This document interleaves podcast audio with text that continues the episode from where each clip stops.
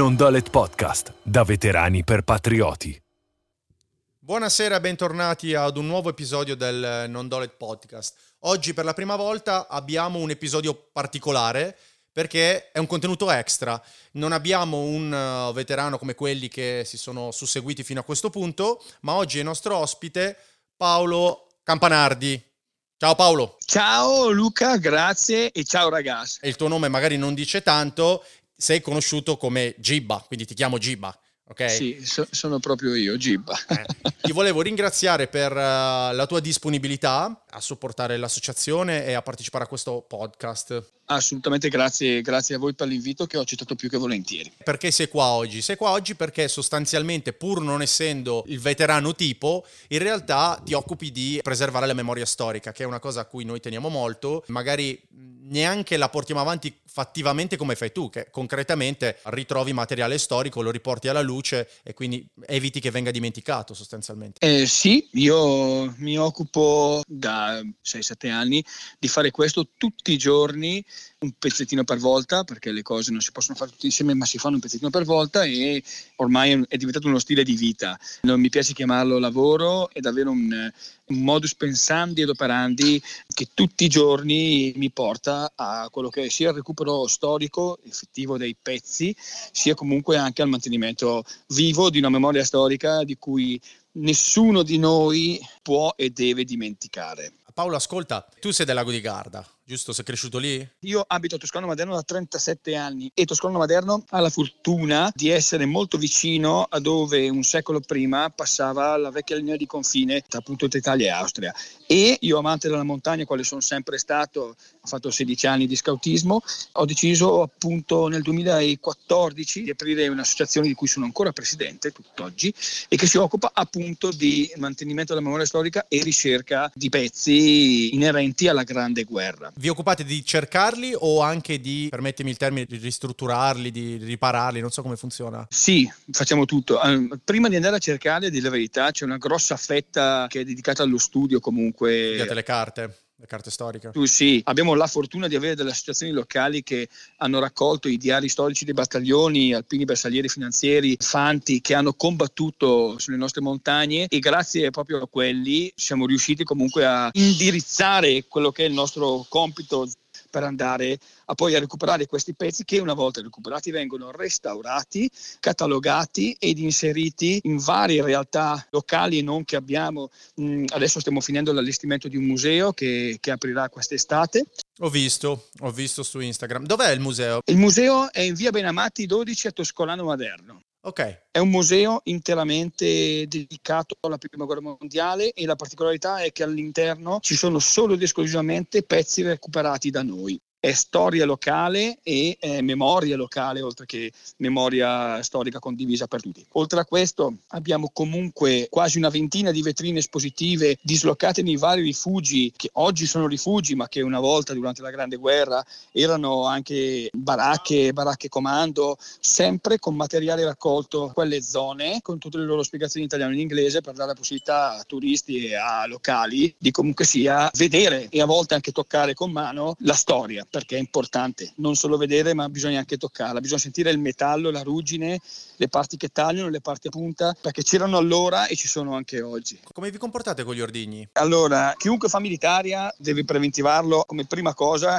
la possibilità, non tanto remota, di individuare resti di ordigni o parti di essi. Naturalmente anche qui lo studio entra in gioco, ok? Perché non è solo vedo una bomba a mano, so che è una bomba a mano, ma vedo quella bomba speciale che assomiglia alla gamba di un tavolo e so che non è la gamba di un tavolo, ma è un tubo bettica esplosivo lungo 80 cm dalla prima guerra mondiale, chiuso con due tappi di legno e caricato con un chilo di polvere. Devo saperlo, per saperlo devo studiare. Quando lo so e lo incontro, perché capita, si fa quello che la legge dice, anche perché sarebbe stupido rischiare la vita per recuperare un pezzo di ferro pieno di esplosivo.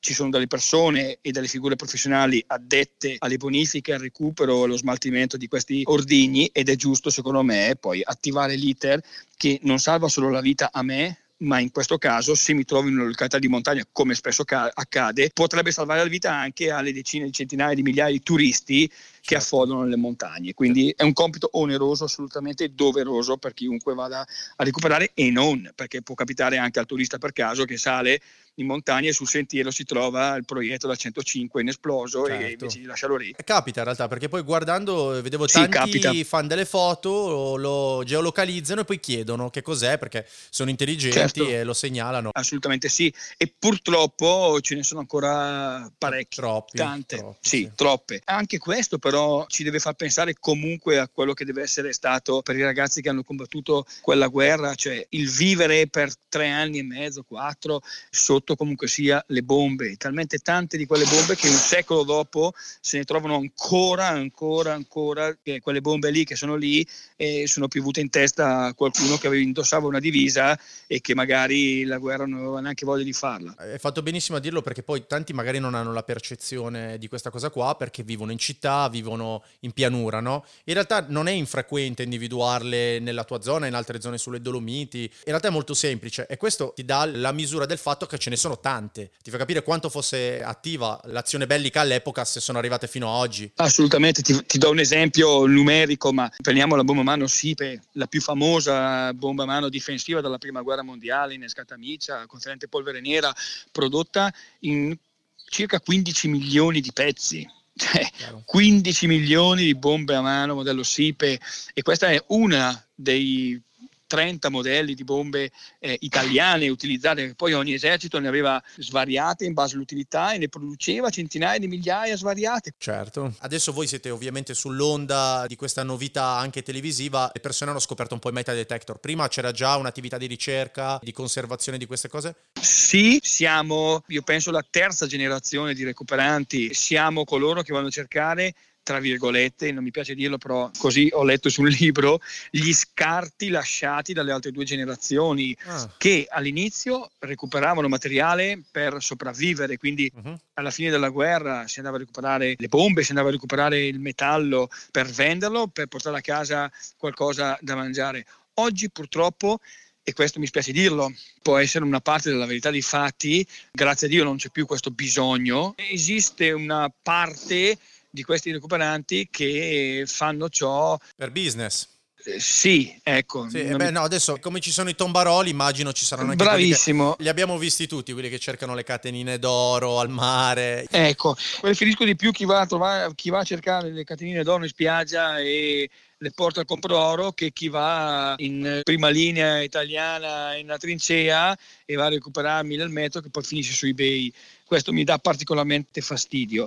È un peccato perché poi si nasconde al di là dell'oggetto, visto che tante volte riesce anche in parte, si recuperano magari informazioni anche su chi era l'utilizzatore. Assolutamente sì, e alla fine comunque ogni pezzo dal bossolo è sempre comunque un pezzo di storia che è appartenuto ad un uomo che ha dato un pezzo che può essere della sua giovinezza, che può essere della sua vita, che può essere comunque sia un pezzo di qualcosa che gli ha cambiato per sempre la vita e che secondo me è sacrosantamente giusto che abbia il rispetto e la visibilità che si è meritato sul campo un secolo dopo. Quindi diventa un tassello storico che compone il quadro della memoria che è di vitale importanza salvare e poi divulgare, perché non è tanto il salvo e lo metto sulla vetrinetta, è il salvo e lo metto sulla vetrinetta e invito la gente a venire a vedere questo pezzo e io racconto la storia di questo pezzo e attraverso questo io racconto la storia di quel soldato, di quel battaglione, di quel reparto, di quell'azione dove sono morti questo, questo e questo, dove si sono feriti questo, questo e questo e che grazie a quell'azione altre azioni come un effetto domino sono potute accadere e hanno dato vita ad altre azioni. È molto bello perché secondo me è una forma di storia più moderna, no? Noi abbiamo un'audience abbastanza variegata, però magari a qualche persona che fa un, un, trainer, un istruttore, di frequentare gli ambienti che espongono questo tipo di storia, perché è tangibile, visibile rispetto alla carta con le parole scritte. I giovani sicuramente se devono percepire una battaglia perché gli viene data in misura di date e numeri è un conto. Vedere e poter, tra virgolette, toccare è sicuramente molto più incisivo, no? Assolutamente sì, purtroppo, purtroppo dico e lo sottolineo tre volte, purtroppo a scuola si fa questo per mancanza di tempo, per mancanza di... si tende a studiare cronologicamente gli eventi, quando invece di soffermarsi magari di più su certe cose, dando magari anche la possibilità agli studenti non solo di sfogliare un libro che è assolutamente importante, ma anche di toccare con mano. E a questo ti dico, quando noi come associazione ci richiamo dalle scuole, veniamo chiamati sì. a raccontare cosa facciamo e quello che facciamo noi, portiamo sempre una mostra, noi una mostra itinerante, noi abbiamo magari i doppioni dei pezzi che recuperiamo, sì. abbiamo creato questa mostra di 120-130 pezzi e li portiamo nelle scuole. Mi sono accorto alla terza sezione che facevamo che dovevo coprire quando ero in classe sì, il no, tavolo dei reperti eh, certo, perché sì. gli alunni se ne fregavano di quello che gli stavo raccontando e loro volevano alzarsi e andare certo. a toccare questi reperti e quindi abbiamo imparato comunque sia a dare più spazio magari ai reperti e meno alle spiegazioni. Nell'attimo in cui io ti faccio vedere un pezzo e te lo do in mano, io quello che ti spiego di quel pezzo, secondo me, lo assimili molto, molto di più piuttosto che indicarti sulla lavagna con laser che quel pezzo è stato creato per fare questo. È importante, ecco, è importante. Colgo l'occasione magari per stimolare chi ha titolo, magari a contattare la vostra associazione e a invitarvi a fare questo tipo di lezioni qui. Se devono lasciare un'impronta nella memoria dei giovani, questo è il, è il metodo migliore sicuramente rispetto a tenerli seduti ad annoiarsi. Poi noi abbiamo dei feedback di ritorno dai docenti e dalle sezioni di dati dove poi siamo andati e cioè, ci sono questi ragazzi che a distanza di mesi comunque parlano ancora di questa giornata, di quello che hanno toccato, della punta della baionetta che pungeva, del peso di una bomba a mano e si ricordano, vediamo che quello che facciamo ha un senso, ma poi acquisisce valore anche per il bambino perché si ricorda che quel pezzo ha fatto la guerra, la prima guerra mondiale. Guarda, no, è vero, perché in realtà queste cose sono un po' le cose che restano. Io ho due o tre ricordi di quando ho fatto l'elementare, due o tre, perché è una pessima memoria. Mi ricordo, non c'entra niente, però era venuto un, un anziano del mio paese intrecciava i canestri a mano. L'ha fatto lì, ha intrecciato tipo, non so, un centinaio di canestri ai bambini a mano, uno per uno, li sistemava, faceva vedere come si fa. Io mi ricordo due o tre cose e una, e una di quelle è proprio quel giorno ok? Tu, voi siete ovviamente la parte più storica rispetto magari all'artigianato, però io è sicuramente una delle cose che rimane ai ragazzi, quella che voi fate. Assolutamente, bisogna stimolarli, questi ragazzi anche se per certi aspetti oggi purtroppo i ragazzi sono sovrastimolati. È facilissimo trovare contenuti, ormai video, eh, però sai, il cervello è una macchina fantastica, no? In realtà è, è, molto abituato adesso ad avere contenuti video o immagini, poi in realtà tutto quello che è tattile o anche olfatto è molto più incisivo perché sono sensi che normalmente non usiamo tanto. Io la, la maggior parte dei contenuti che ho in relazione magari ad eventi bellici che mi hanno visto partecipe, non ce l'ho in relazione alla vista ma in realtà certo. all'odore e alla percezione magari del calore, che sono cose che nonostante tu possa essere preparato con i video, con i film, poi quelle che ti ricordi sono gli odori, no? Perché sono sensi che non usiamo più tanto. Sì, ecco. È, è, è bello perché alla fine siete un po' non, non categorizzati, no? Permettimi il termine, ma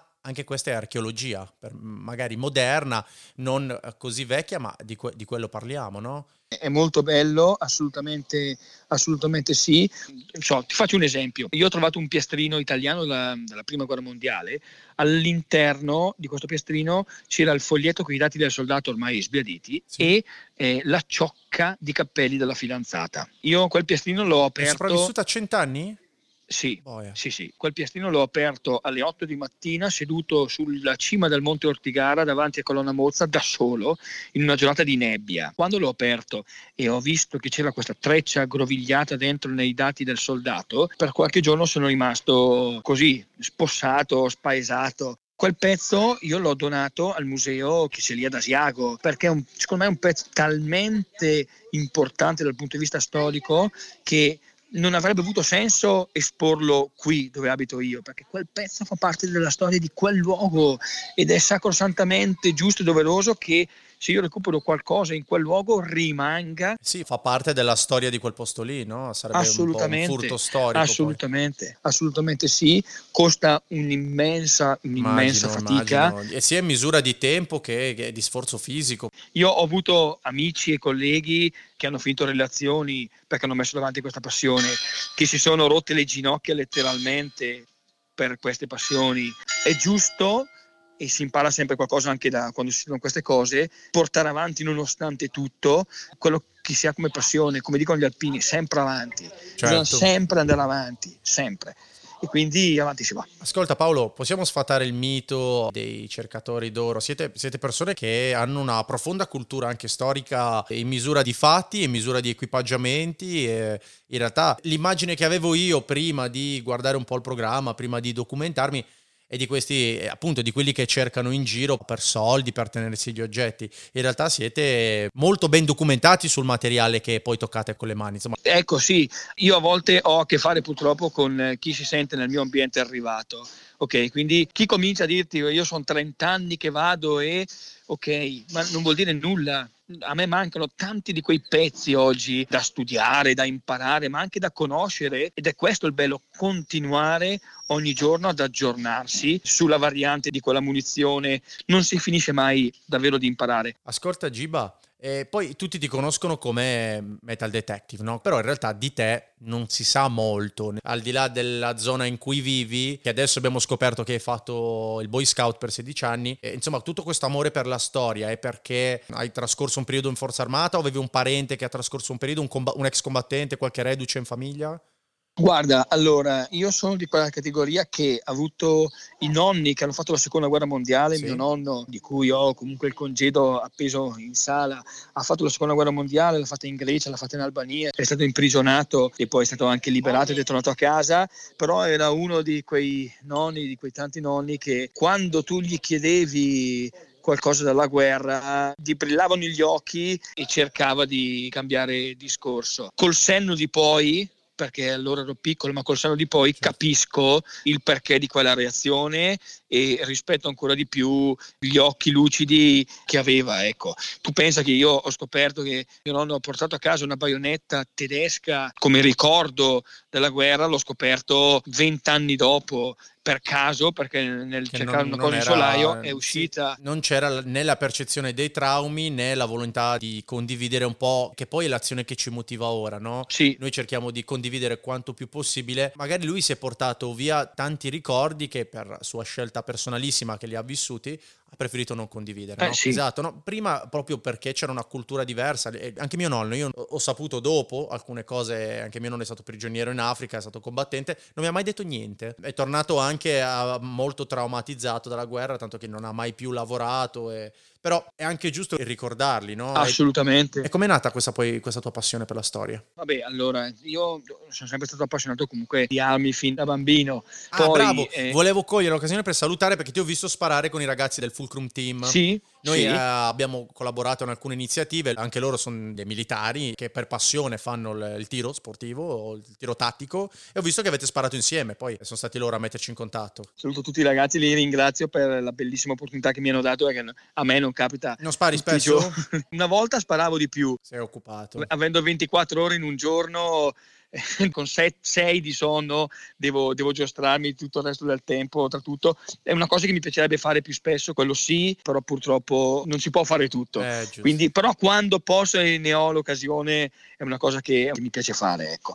ecco ti stavo parlando appunto del, eh, sì, di come poi è nata questa cosa. Beh, ho avuto comunque la fortuna di crescere in un paese con persone che poi hanno fatto il militare, sono continuato, sono diventati vecchi gente che ti raccontava la propria esperienza di cui io sono rimasto molto affascinato fin quando avevo 10, 12, 15 anni. E che quindi un giorno l'ascolti, il secondo giorno l'ascolti, il terzo giorno l'ascolti, il quarto giorno guardi le fotografie e poi ti portano a vedere i luoghi e tutto, da cosa nasce l'altra, quindi passione per lo scautismo, la montagna, in montagna vedi le prime trancee, le prime gallerie, le prime postazioni, ti chiedi che cosa faceva, chi erano, allora ti vai anche perché io sono della generazione non di internet, quindi sono arrivato prima, quindi quello che volevi vederti te lo guardavi sui libri o comunque sia Andavi lo acquisivi ascoltando le testimonianze, le ultime testimonianze, le ultime voci della Grande Guerra, un libro bellissimo. Da qui è nata la passione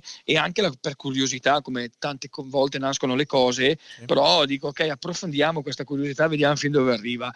Ed è arrivato fino ad oggi. Ecco. È complesso iniziare per una persona che volesse, allora sicuramente dovessi iniziare io, mi avvicinerei a un'associazione come la tua, che secondo me è la cosa più intelligente da fare. Per tutte le persone che adesso immagino che con l'ondata di notorietà che magari ha avuto il programma, ci sarà stato un picco di vendite di metal detector, suppongo, e di improvvisati, un po' come quando ho vinto l'Oscar solo di arrampicata, c'è stato un picco di iscrizione ai centri di bouldering. Allora, penso, vado andando a logica, qualche strumento in più sicuramente sarà stato venduto, però un conto è fare ricerca in spiaggia, un conto è fare ricerca di militaria in un certo modo. Lì tu puoi per curiosità provare, io lo dico sempre, mi piacerebbe che venissero con me a volte per vedere realmente, realmente che cosa significa. Ma si può? Se qualcuno volesse, può, perché tu fai anche la guida storica, giusto? Io faccio la guida storica, sì, la faccio sulle montagne dove, dove correva appunto il vecchio confine,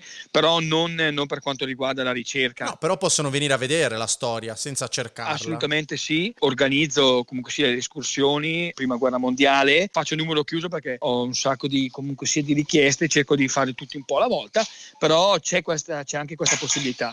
Anche perché qui dalle mie parti si possono vedere delle cose diverse, anche se la guerra in montagna prevalentemente eh, ha avuto sempre un ordine logico, qua ci sono delle cose eh, diverse, ma anche perché sono state scoperte proprio recentissimamente. Ti faccio un esempio, il 3 giugno sì. verrà inaugurata una batteria d'artiglieria trovata per caso un paio d'anni fa, dove eh, pulendola all'interno sul muro d'entrata c'è la frase incisa nella pietra con scritto Viva l'Italia e la sua artiglieria, anno della gloria 1915 e incisi ci sono tutti i nomi dal capitano Ariotti che il comandante di batteria a tutti i serventi che servivano quella batteria un secolo fa e questa Fantastico. è una testimonianza importantissima perché è fondamentale perché innanzitutto è rimasta intatta e due eh, ci ricorda nomi e cognomi di chi era esattamente lì in quel momento. A far che cosa?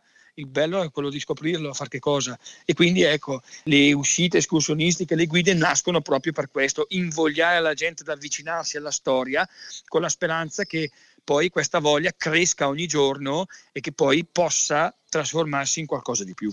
Posso dire insomma che è tutto bellissimo e voi non siete dipendenti di nessun ente, nel senso che lo fate frugandovi nelle tasche, come si suol dire, no? Noi lo facciamo per la gloria, nel senso che eh, esatto, no, perché Gloria. poi uno dice, beh, figu- chissà quanta roba ha trovato, quella roba, se vai a cercarla, come dicevi tu, si trova in vendita, hanno un valore, in realtà voi le donate, quindi uno dice, ma è, è fantastico, ma ci tenevo a sottolineare, a dire insomma che lo fate gratis. Eh, una... Non tanto gratis, ma anzi mettendoci anche del nostro. Eh, no, è quello che dicevo io, che per fare tutto questo devi spendere, perché immagino eh, che sì, stare una settimana fuori, eh, eh, io, sì. io, lo so perché frequento la montagna, ma al di là dell'equipaggiamento, che lo compri una volta e dura, star fuori costicchia perché poi tutto quello che è alimentazione a secco, integrazione, eh, sì. insomma, hanno, eh, eh, ti converrebbe andare a mangiare al ristorante a volte. Che, che tratto... E tu parli del, del, mangiare, ma tu pensa solo a quello che serve per restaurare dei pezzi. La finitura di un pezzo metallico si fa di solito col Fidoil. Fidoil sì. è un prodotto bloccarugine, costa il patrimonio. Ascolta, cioè, beh, beh, parliamoci chiaro, Paolo. La, la vostra associazione è un'associazione senza scopo di lucro? Assolutamente sì. Ok, alla fine noi possiamo cedere i contatti perché magari qualcuno effettui sì. delle donazioni e supportarvi nel... Perché io sono sicuro che le persone ci sono, come supportano Non Dolet. Io non avevo tanto la percezione magari che ci fosse bisogno di soldi per ristrutturare, sai? Tante volte lo fanno i comuni, certo, però certo, così certo. chi volesse dare una mano sa che perlomeno finiscono in un intervento incisivo che tiene la memoria dei, dei soldati italiani viva, ok? Assolutamente, e ti dirò di più, controcorrente, perché questa è una cosa per scelta fatta controcorrente sicuramente la nostra realtà museale, la chiamo così, è aperta gratuitamente perché la storia è un patrimonio gratuito e di tutti. Come si è ben capito, non sei una persona che si è improvvisata né che è nata con il programma, ma tu nel programma come ci sei finito? Allora, io nel programma ci sono finito puramente per caso, come capita spesso in queste cose, nel senso che io ho aperto la mia pagina Facebook primo gennaio 2015 ho detto, vabbè, mm, io ho questa passione, ho questa cosa, perché non raccontare e condividere quello che provo con le altre persone? Così ho fatto, ho aperto una mia pagina con un mi piace, due mi piace, tre mi piace e siamo arrivati a oltre 110.000. È un grosso impegno anche questo perché cioè, bisogna avere a che fare anche in maniera virtuale con le persone, bisogna eh, trovare le parole giuste per scrivere le cose, le parole, le fotografie giuste devono trasmettere queste cose, i video, quindi cioè, è, è un vero e proprio lavoro gratuito eh, che però è stata comunque la base di, di, quello che poi mi ha fatto diventare ciò che sono oggi, cioè una persona che ha l'opportunità di divulgare storia in televisione. Ho visto che avete fatto un, un episodio con gli arditi di oggi, insomma, con sì. i membri del non reggio. Come è stato? Erano i, eh, primi operatori che incontravi? O sì, mh, mm, mm, sì, soprattutto in quel contesto. È stato... Allora, anche se si fa, si fa, fatica a crederci, io non sapevo assolutamente nulla. È una cosa preparata in gran segreto dalla mia troupe e che mi ha trovato spiazzato in un certo punto, mi ha trovato molto emozionato eh, dall'altro ed è stato veramente un onore, ma un grossissimo onore per me, eh, sia farmi incappucciare nel bosco. Ma sì, sia fa sempre stare... piacere farsi incappucciare sì, nel bosco. Sì, dai. assolutamente, sia stare intorno al fuoco a parlare con gli arditi di oggi, raccontando gli arditi di ieri e sia anche stando seduto con quei ragazzi eh, che sono davvero di una semplicità, di un'umiltà e di una professionalità che io ho visto poche volte nella mia vita e di persone ne ho contate tante. Quindi grandi ragazzi, davvero. Come sta andando il programma? Nel senso avete già finito tutta la seconda, pensano a una terza, così per farmi i fatti tuoi? Eh, no, allora... non si può dire? non, non, posso spoilerare però. Vedo qualcosa su internet, quindi in realtà posso dare le informazioni che già ha rilasciato la casa di produzione. Hanno venduto all'estero. Siamo al lavoro per continuare a raccontare storie di soldati della prima e seconda guerra mondiale. Possiamo dirlo che hanno venduto ai tedeschi e ai turchi? Assolutamente Possiamo... sì. Perché è bello, nel senso verrai doppiato, però è bello far vedere che siamo riusciti a vendere un contenuto italiano sulla storia italiana ad altri paesi che hanno combattuto anche essi, quindi è molto aperta come concetto mentale. Mi fa davvero davvero molto piacere. Vabbè, una battuta, cioè, non vedo l'ora di sentirmi doppiato in turco perché... Eh, che, che, poi Gibba rimarrà Gibba in turco. Sì, il, il, ciao ragazzi, io esigo che rimanga ciao ragazzi, eh, perché quello ormai è un eh, marchio... Sì, no, come e speriamo che un domani altri stati divulghino un pezzettino di storia che anche loro, eh?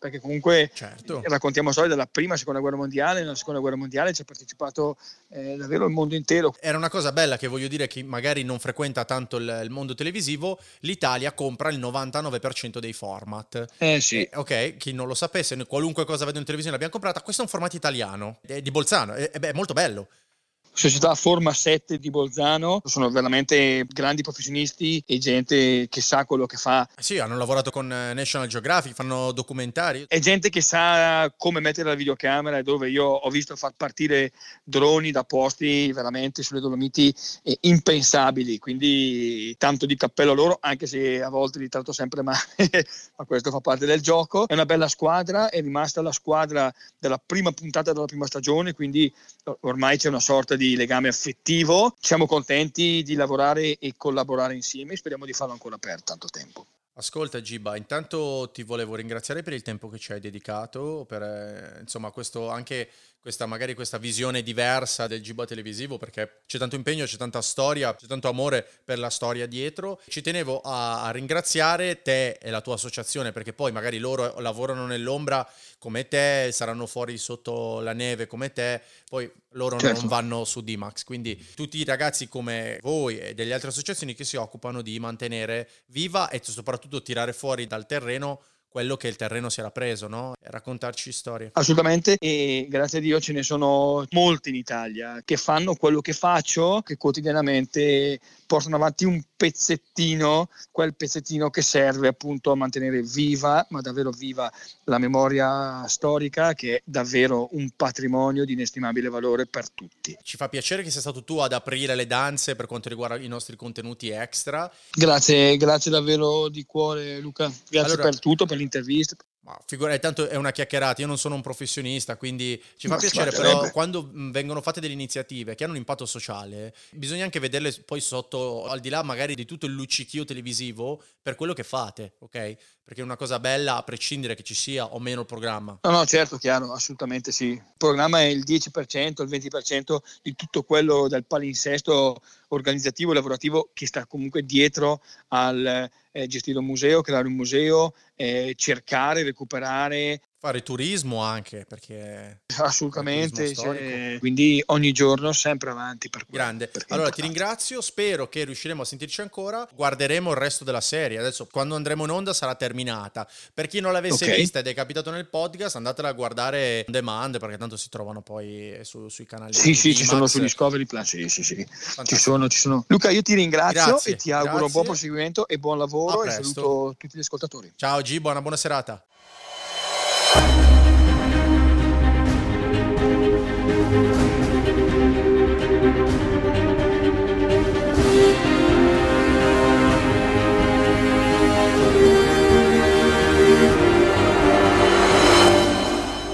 Non Dolet Podcast, da veterani per patrioti.